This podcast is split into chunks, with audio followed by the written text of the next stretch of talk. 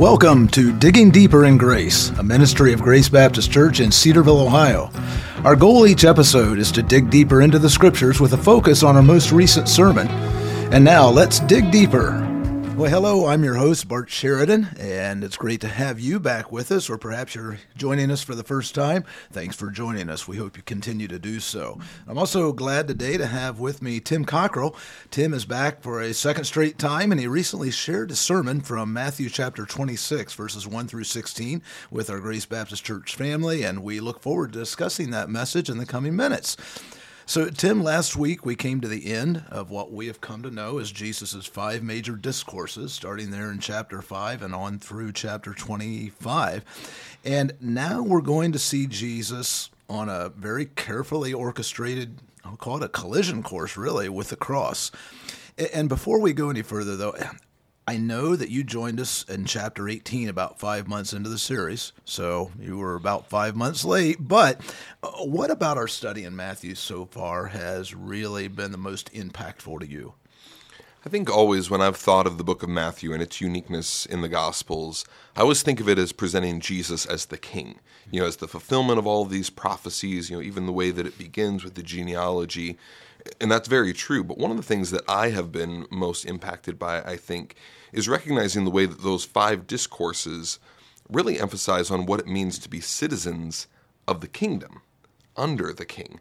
And I think maybe it was uh, Chris Miller or one of the others who had been preaching that just really helped us to see how each of those five discourses are part of the discipleship training initiative that Jesus is doing, helping them to understand the importance of integrity of heart, the, the reality of persecution, the even the, the delay in the second coming of Christ and the way that they're to live in the interim time. And I think that's helpful and uh, connected to that in this fifth discourse. So much of it has been a warning against the hypocrisy of the Jewish leadership. And obviously, as a Christian leader, that gives me cause for pause to stop and say, these were men who seemed to have all the education, the experience, the authority, but when it came down to it, it wasn't just that they were misguided, it's that they were lost. And so that really has been convicting as well as encouraging because it drives us back to the grace of the gospel. There's something in here for everybody, and I, whether you're the lowly one, the woman who is giving of herself, we're going to be talking about mm-hmm. that today, or the person who is, one could say, even at the pinnacle uh, mm. of church leadership, and um, yeah, yeah, there's a lot there. Yes. I, I, appreciate your your uh, sharing that, Tim. Uh, yeah, from the top here, I think a restatement of what you called your big idea statement. It's important as we move on into the discussion of Jesus' anointing here in this passage. You said, and I'm quoting here, God has wired us in such a way that when we see something valuable, we're willing to give up everything in order to gain it.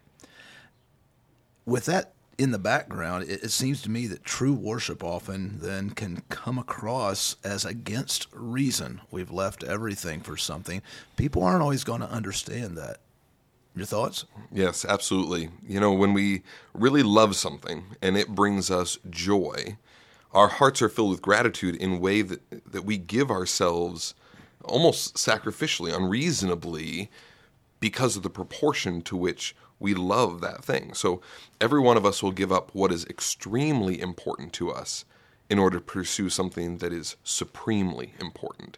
You know, so we all have some sports fans that we would know if their sports team was in the Super Bowl, they would be the ones paying $5,000 a ticket because they'd want to be sitting there watching their team in that and moment. What team was that this year, Tim? That was the Cincinnati Bengals. Very good, very good. And I imagine living up in northern Ohio, that may be hard to say. It, you know, it's been a long time since the Cleveland Browns have been anywhere close to that. So I'm I'm just excited for another Ohio team. We digress, but go ahead. Absolutely. Well, you know, in the sermon, I, I shared a little bit about my story with Katie when she and I were dating in college, and she had always wanted to see Les Mis on Broadway. And so during Christmas break, I bought tickets to as a poor college student, bought tickets to see Les Mis on Broadway and drove from Ohio to Maine, Maine to New York, New York back to Maine, and then Maine back to Ohio. But the reason for that was I wanted to express to Katie that she was my deepest love, my highest priority. And at that point, I was convinced she was the one that I was supposed to marry. She wasn't exactly convinced yet. and so I really wanted to to demonstrate to her how much she meant to me. And so I think that's the the principle here. And it's really related back even to the principle Jesus gave in Matthew chapter 6 verse 24 that where your treasure is, there your heart will be also. And so we we make sacrifices that go above and beyond for that thing that we think is supremely valuable. Well, your first major point following that statement on Sunday, it focused on Jesus' control of the events leading to this point of the narrative. Why is that control over circumstances? Uh, why is it such an important truth to his followers today? What does that tell us? Well, I think one of the things that we as believers have always wrestled with is the question if God is good and God is powerful, then why does he allow sinful people to cause so much pain and devastation in the world? Because it can feel like evil is winning and that circumstances are kind of spiraling out of control. But in our text and in other passages that we're going to see in, in the coming weeks, we're going to see God allowing sinful people to make sinful and rebellious choices. But that God's sovereignty is in, on display, that He even bends the rebellious actions of His enemies to accomplish his good plan and his good purpose. So that if somebody else were looking from the outside, they'd say, that's not good. But in God's plan, it is good. And I think that's especially important for us as we look at circumstances that are going on in Ukraine or even the, the hardships of, of COVID over the last several years. There was nothing that felt good about COVID. There's nothing that feels good as we watch these heartbreaking news stories. But we rest on the pillow of God's sovereignty every night that God is good and that He's powerful even enough to take situations and circumstances that are not good from a moral perspective to accomplish a greater good. And, and that that's what we have to rest in because we can't control those events, but He can. I love the lyrics of Casting Crowns' song. the The world's not falling apart; mm. it's falling into place. It reminds me that when everything outside of me is going awry, not going according to my plan, uh, God's still in control. Absolutely. And and we're, we're gonna I'm gonna ask you something here coming up. But you've been through this even in the past five years. Yes, it's true. And, and many times that's the test of faith. I mean, anybody can trust and follow God when things are going well and there's money in your bank account and you're healthy and happy. But it's when things are hard or unpredictable or circumstances happen that you don't understand and that, that God sometimes doesn't ever give you the insight as to why he allowed it, but that it's in those valleys that one, we learn to trust, and two, we know the nearness of his presence in a way that we wouldn't have otherwise. So if you're thinking about turning off the podcast right now, stay tuned. We're going to get to another comment uh, here down the road. I want to get Tim's ideas on something that uh, he's he's teasing a little bit here. So one of my takeaways, Tim, from this passage is that I need to be careful about assuming I need know the motivations behind the why and how and, and the when of others' worship. And frankly, I don't need to be even worrying about why they're worshiping, I guess I could say. But my critical spirit, and I've got it, I, I, can often judge others. I can hypothesize about you know, the motivations behind what they're doing, what they're saying, and so far. And this, Unfortunately, this often influences how I worship, hmm. whether it's privately or corporately. I can't imagine I'm the only one out there that has this issue. Help me, help me, help me. Come on, Tim, help me. Give me some ideas on how to deal with this. Well, I think it's a really important point, especially because we've just been warned in the preceding chapters that what we see on the outside doesn't always match the heart that's going on in the inside. And so we can all be prone to assume that we not only have the right answers, but we have the right way of worshiping and doing things. And so we can have a very narrow box, and then we then project that on other people. And if they don't fit what makes sense to us, then we do. We can have that critical spirit and say, well, they don't know as much as I do, or they're not approaching things in the right way. They're too serious, or too lively, or too emotional, or too logical, whatever kind of our box is, whatever's outside of it, we're prone to judge. But I think one of the things that's important is we look at the disciples, and the disciples, as this woman is pouring out this perfume, they're scolding her and shaking their heads in disapproval. And I have to be honest, if I was there, I probably would be right there with them, thinking, man, $25,000 worth of perfume poured out in this one moment? What a waste. But then I think about how many times in Scripture are these acts of worship that happen unreasonable in the way that they do them. So uh, the little boy that gives his five loaves and two fish to Jesus to feed 5,000 people. You know, that's unreasonable. You think about the Roman centurion who who approaches Jesus with an act of worship by saying, "I believe that you can heal my servant even though, you know, nobody else does. I'm a man who's under authority and I know what that looks like." Think about the woman who reached out and touched Jesus' robe that she How might dare be, she? yeah, be healed from from the issue of blood. Um, you know, there's just so many situations. Even Mary, when Martha is busy working, Mary is sitting at the feet of Jesus, and in each of those times, an act of worship that looked very different were criticized or looked down on by those around them. But those are the people Jesus actually commends. And I think that should give us pause to say there were many times in Jesus' ministry that the people were, who were expressing their worship in a variety of ways were commended for it at the very time that other people were looking down on them.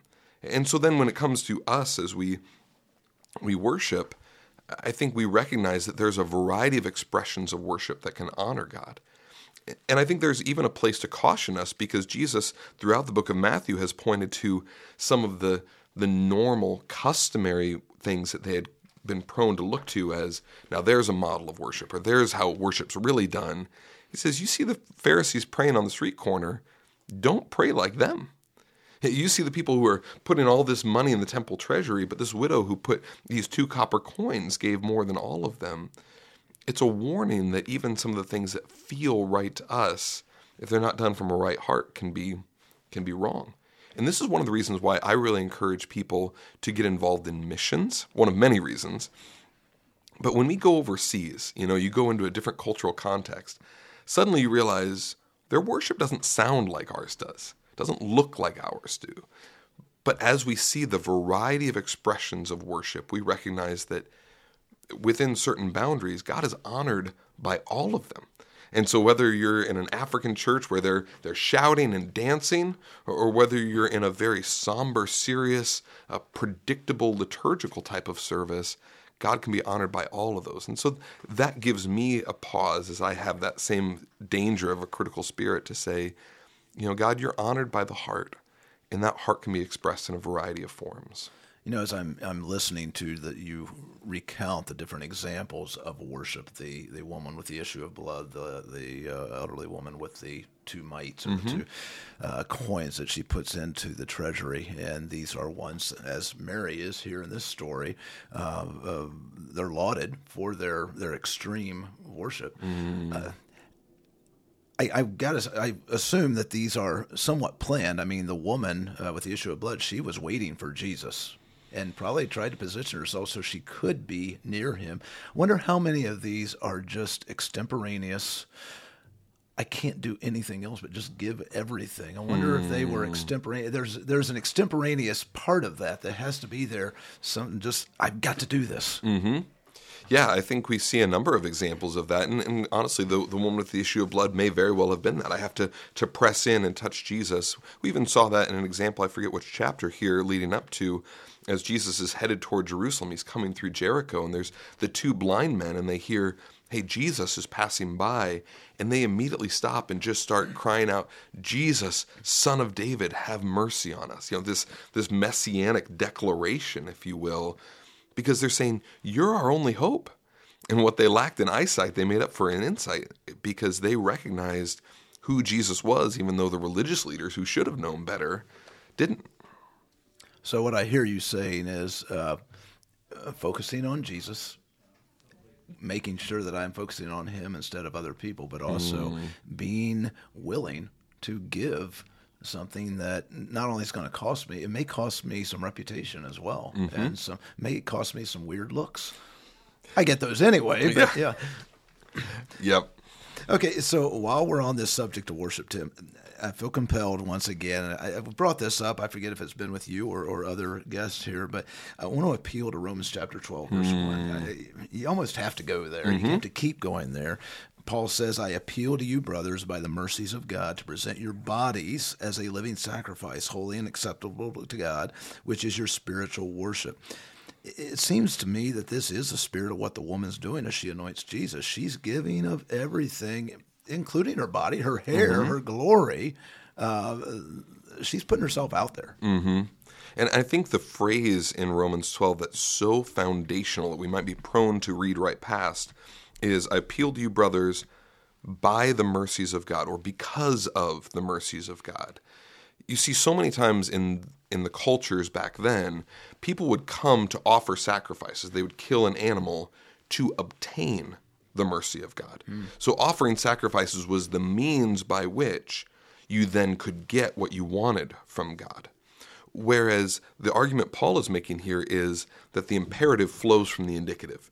That, that because we have been loved and shown mercy by God, then our response is to humbly and unreservedly live in service of God. And the word sacrifice really reminds us that it's not just some small contribution, but it's complete devotion. So as we think about that, the religious the Christian life isn't just religious devotion or spiritual emotion, but it's rather a total transformation of our lives. So we talk about the body, it, goes to every facet of us, not just our mind or, or even our, our religious worship on a Sunday morning. So it's a choice that we're making to surrender every area of our lives to his lordship, any ingrained patterns or any idols that we're clinging to. We talked a little bit about that on Sunday. So, you know, we just think about our bodies, our eyes, and our ears. You know, we yield those to Christ and, and that we are guarding carefully what we're listening to and, and looking at. Our tongue is yielded to Christ as we refuse to gossip or slander, lie, or grumble. Our hands and our feet are yielded to God as we refuse to pursue sinful behaviors and instead serve others and go to proclaim the gospel to the nations. And the very word sacrifice tells us that it's going to be costly. It's mm-hmm. difficult. It's not something that's going to come naturally to us. And this isn't just some minor improvement God wants to make. It's a total radical transformation that results from our faith in Him. And so, in order to do that, we have to continually repent of our sin, acknowledge our need for grace and growth, and live in a spirit dependent and, and obedient on Christ. So it's a response to what God has done. And because of that, we willingly give Him everything that we have and all that we are because we love Him. And to that point, my understanding, I think we may have talked about this a number of weeks ago, but my understanding there in that last part of that verse, it's your spiritual service of worship, your spiritual worship. Uh, the idea there is a word from which we get our word logical, mm-hmm. is it not? Yes. It's our only logical thing we can do is give everything we got, even our body. Yes, exactly. That if we're rightly understanding things, the only reasonable thing to do is to live with wholehearted devotion to God because He is the only source of true joy. He's the only place where we can find eternal life and, and the satisfaction that our hearts are longing for. Great, great. Okay, it's vent time, okay? All right. I'm going to vent a little bit. I've got a continuing frustration, and I, I have to deal with this uh, uh, because it's something that I, I let get to me. But it seems to me that, that too often we can relegate worship to just what we do on Sunday and in what we call corporate worship, and maybe even specifically just our singing. You know, well, we're going to worship now. Mm-hmm. That's a singing. Uh, even, you know, we have a university up the street and they have a worship major. Mm-hmm. And it seems to me to be focused just on music. Mm. And I wonder are we maybe in the church getting a little off base when we say, this is what worship is, and we don't correct that what I consider to be maybe a false understanding of what worship really is. I think there's that danger. And I think there's always a danger for us to separate what is spiritual from what is unspiritual. You know, what is sacred from what is secular. That when we're in church on Sunday morning, now that's worship, then we get to work on Monday morning. That's work. Know, that's work, exactly. But we've already seen a glimpse of this here in Romans chapter 12 that our daily presentation of our lives, uh, our, our entire being is our expression of worship to God. I'm also reminded of 1 Corinthians chapter 10, verse 31. You know, so whether you eat or drink or in whatever you do, do all for the glory of God. and so easy to compartmentalize worship. You know, that we just think of worship as songs that we sing or even studies that we do. But worship is ultimately about a heart of love, a heart of devotion. And so if I'm loving God completely, then my worship for Him flows through then how I orient my life to Him as my most valuable possession. So it changes the way I spend my money. It changes the way that I relate to my wife. It changes the way that I approach parenting and sexuality and integrity and, and work and all those types of things. And so if we're living to please God out of a heart of deep love for Him, then our gathering on Sunday morning really ought to just be the culmination of our worship all throughout the week. And I suspect that when we get to heaven and you know God gives us a glimpse of what acts of worship were most honoring to him, many of them will not involve a Sunday morning service. Mm. But it will be the cup of cold water that's given in Jesus' name. It'll be the, the visiting someone in prison or clothing those who didn't have the clothing that they needed the expressions of love in our everyday relationships and opportunities that most honor Christ. And we often say that to understand a a premise, it's often good to go back to the very beginning of mm. when this is introduced. I'm wondering if we wouldn't do well to go back to Genesis chapter one mm. and say, okay, what did worship look like as God was originally creating mankind? Uh, can you comment on that? Yeah, I mean, I think God puts them in the garden and and he creates male and female so they're different. You know even we're just talking about how we can be prone to judge each other in our differences when in reality those differences are a part of the unity god's given us. But then he gives them a responsibility to be fruitful and multiply as well as to rule the earth as his representatives. And so i think that's a good reminder that ruling the earth would have involved a lot of mundane tasks. Work? Exactly. But that in working they were also honoring God. And so I would just encourage those who are listening some of the most mundane tasks that you can do can be done in a heart of worship that's incredibly honoring to God. Whether you're changing a dirty diaper or shoveling snow or you know doing your regular routine at work, that when we're doing it with a heart that longs to please God, that is deeply dependent on God, and is seeking to model his character in the way that we live in interaction with others, that brings us back to Genesis 1 and really the purpose that God placed us on the earth. Well, I'm glad that you didn't specifically mention the project that I have to get to back at the office when, I, when we get done here, because that's something I'm not looking forward to. And I know God doesn't really expect me to worship through that project. okay, well, it gets personal here, doesn't it? Well, we've mentioned Tim uh, Romans chapter 12, 1. You mentioned 2 Samuel chapter 24, verse 24, when mm. David said, Hey, I'm going to buy this threshing floor. I'm not going to worship something that does not cost me anything. Mm-hmm. Um, you, for one who wants to dig deeper a little bit here in the idea of worship, it's a rich study, it mm-hmm. sure is. But can you guide them to some other passages that uh, just res- resound with a lot of a lot of depth and a lot of uh, uh, substance of what we can consider for related to worship? Sure. Well, I mean, there's so many that we could list a whole lot of them. Let me list four of them that you know two kind of are going to remind us of the model of worship and two are kind of warnings against you know worthless worship if you will you know the first we just covered in matthew 22 verse 37 when when the the person asks him the greatest commandment and jesus says to love the lord your god with all your heart all your soul all your mind and then to love your neighbor as yourself reminds us that worship is not about what we do, but what we love. And if we don't get that right, we're going to have a completely misguided understanding of worship because it becomes just a series of routines or rituals that we do rather than having a heart that's consumed with wonder at God's love and a longing to live to please Him.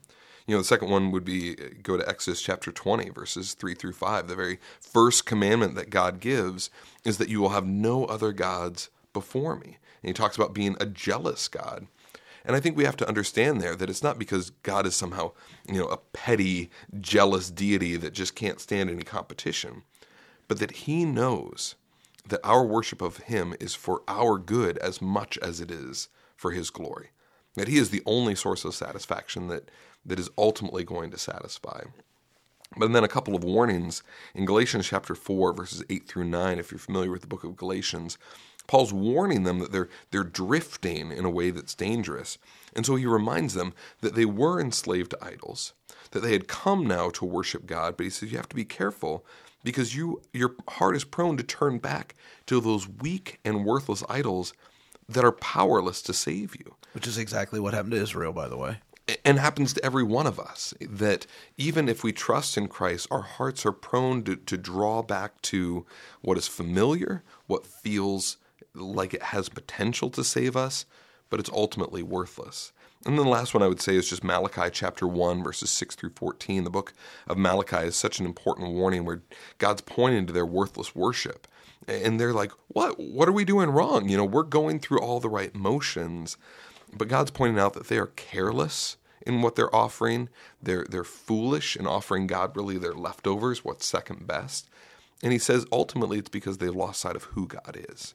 That if they really understood his majesty and his holiness, they'd respond in wonder and worship rather than kind of just polite deference or, or second uh, leftovers that he, they're offering to him. Tim, I just finished uh, the uh, Courtney Anderson's biography of Adoniram Judson, hmm. one of the first early missionaries mm-hmm. from the sent from the Americas over to Europe and in this case Asia. But uh, he went through so many losses. He lost mm. three wives, or two wives, I'm sorry. Uh, his third wife passed shortly after he died, about four years after he passed. He lost numerous children uh, in the jungles in the, of uh, Burma at the mm-hmm. time, Myanmar. And through all of that, he developed in his understanding of who God is. He left everything at an early age of uh, early 20s, left everything that was familiar mm. to hmm. him. But it wasn't until he had lost uh, a first wife and then a second wife, he really went through a crisis of understanding God's will, understanding who God is. Uh, he he was more mature, and often our understanding of worship does it not come from loss? It does. That many times I think we can assume, okay, I've got it all together. And, and then God brings us through these valleys that reveal the things our heart's still clinging to. And disentangling our hearts from those idols is painful and it's hard, but it's good. And that's where I think we have to really rest in God and His character, even when it's hard, because then through that we do grow in maturity, we grow in our understanding of His sufficiency and our dependence on His grace. That may make us realize we don't have it all together, but that's exactly where God wants us to be. Well, uh, when our pastoral search team and our elders first got to know you, it's been about six months or so mm-hmm. since I first met you. Mm-hmm. But uh, you shared about having a child with Down syndrome and how that has changed your life. And in the context of our discussion of worshiping God, what has fifth child Judah's presence in the Cockrell family taught you about worshiping your Creator? Yeah, no, that's a good question. It actually connects to what we were just talking about because you know, as a pastor, as a person who's been a Christian for a long time, it's very easy to say, I trust in God. I trust His goodness. I trust His character, all of those things. But I can remember uh, Katie was 10 weeks pregnant. We went in for the ultrasound, and the ultrasound tech was, was doing the scan, and all of a sudden she just stopped. And she shut off the machine, and she said, Well, we're not going to continue the, the ultrasound because there's something wrong with your baby. That was all she said. She said, You're going to need to meet with the doctor. Well, there's a great bedside. Yeah, yeah, exactly. and so, you know, I can remember, you know, sitting there in that room just kind of feeling this sense of, of whiplash from expecting to be able to see this fifth child that, that God had blessed us with and realizing this was not going to go according to what we had expected and had planned. And that began a journey for us over the next number of months as we wondered what chromosomal condition he had, whether he was going to even be viable, because there's a number of, of things that can mean the child doesn't even really survive past birth. Then realizing he had Down syndrome and wondering what that was going to look like for our family, wondering whether he was going to have some of the more severe effects that Down syndrome can have. And, and with each time we went to a different doctor's appointment, just drove us to greater dependence on God because because I tend to be a fixer. I tend to be somebody that wants to be a problem solver and to look at all the information and say, okay, how do we fix this? And God was clearly putting me and us in a situation where He's like, you're not going to be able to fix this. You're not going to be able to solve this. And in the process, it reminded me just of God's goodness And when Judah was born, and he ended up staying in the hospital for a little while um, in, in the NICU, just daily recognizing the good gift that God had given us and our constant dependence on Him. It wasn't just like, oh, look, now the story has a happy ending, but, but rather day after day, delighting in this gift and understanding that as He was dependent on us, God was calling us to that same type of dependence on Him. And by God's grace, He's been very healthy. He's been just such a, a joy to our family. But one of the things that he's taught me most probably is I've always been somebody who wants to, to do things quickly, you know, to, to accomplish tasks. And Judah does everything slowly. He does everything, takes him longer to do everything, even as a five year old now. But as I've interacted with him, I've realized that as I see that, I, I'm not generally impatient with him, but rather I see how hard he's working and how he's grown and developed. And it reminds me sometimes there's there's great wisdom and blessing in slowing down. And that God isn't impressed by our efficiency as much as he is by our dependence. And that's been such a, a humbling thing for me, but also such a, a life giving thing because it transforms faith into to a dependent relationship and not just a series of things that we know or things that we do. And so Judah is just such a joy to our family. You know, yesterday was a World Down Syndrome Day on uh, March 21st. And I did not know that when I was uh, thinking through these questions and comments. But it, it, leads us to reflect every year on just what a, a, gift he is, what a glue he's been for our family, and uh, we're just so thankful for God's goodness. But going back to your point about worship, I think it helps us to honor God by worship him, worshiping Him as God. To say, God, I trust you even when circumstances are happening that I don't fully understand and I can't fix, so to speak. And Tim, from a distance, as I have watched your family uh, here for the past few months, it, it, seems that there's a certain spontaneity in Judah. Mm-hmm. Uh, he doesn't necessarily think through things like I might. Okay, mm-hmm. how should I do this uh, in, during a church service? Should I raise my hand? should I put my palms out, or whatever it might be? But Judah just seems to respond in the moment and with great joy, typically. Mm-hmm. Yeah, there's such a sincerity and a purity to the love that he has that really is genuinely unconditional. We've had times where we'll be in a restaurant or something, and he'll go walking up to a table that if we were to pick out a table of people we wanted to That's interact with, one. it would be the, the one that we would least choose. But it's also amazing to see the way that breaks down barriers, even in the people that he goes up to, to where we're not sure what's going to happen, and, and their faces just light up because – he's just extending unconditional love to everyone he meets. And man, it's such a convicting reminder that's what God calls us to do as well. Yeah, and he's calling you to walk through some of those doors, I'm sure, too. Yep, exactly. That's great. Well, Tim, thanks for joining. Thanks for sharing from your heart. We really appreciate it. Of course. Well, Tim Cockrell has been my guest on this episode of Digging Deeper in Grace. We've been discussing his recent sermon from Matthew chapter 26, verses 1 through 16, and you can access that message as well as other Grace Baptist Church sermons and podcast episodes on your favorite podcast app or by visiting gracecedarville.org on the World Wide Web and clicking podcast on the media tab. We also encourage you to share your questions and comments with us each week by emailing them to contact at gracecedarville.org. That's contact at gracecedarville.org. Plan to join us next week as we'll continue our discussion of God's Word in Matthew chapter 26. Until then, I'm your host, Bart Sheridan, thanking you for tuning into this week's episode of Digging Deeper in Grace. Digging Deeper in Grace is a ministry of Grace Baptist Church in Cedarville, Ohio. Visit us online at gracecedarville.org and join us next time as we continue our discussion. In the meantime, we invite you to continue digging deeper in grace as you read God's Word.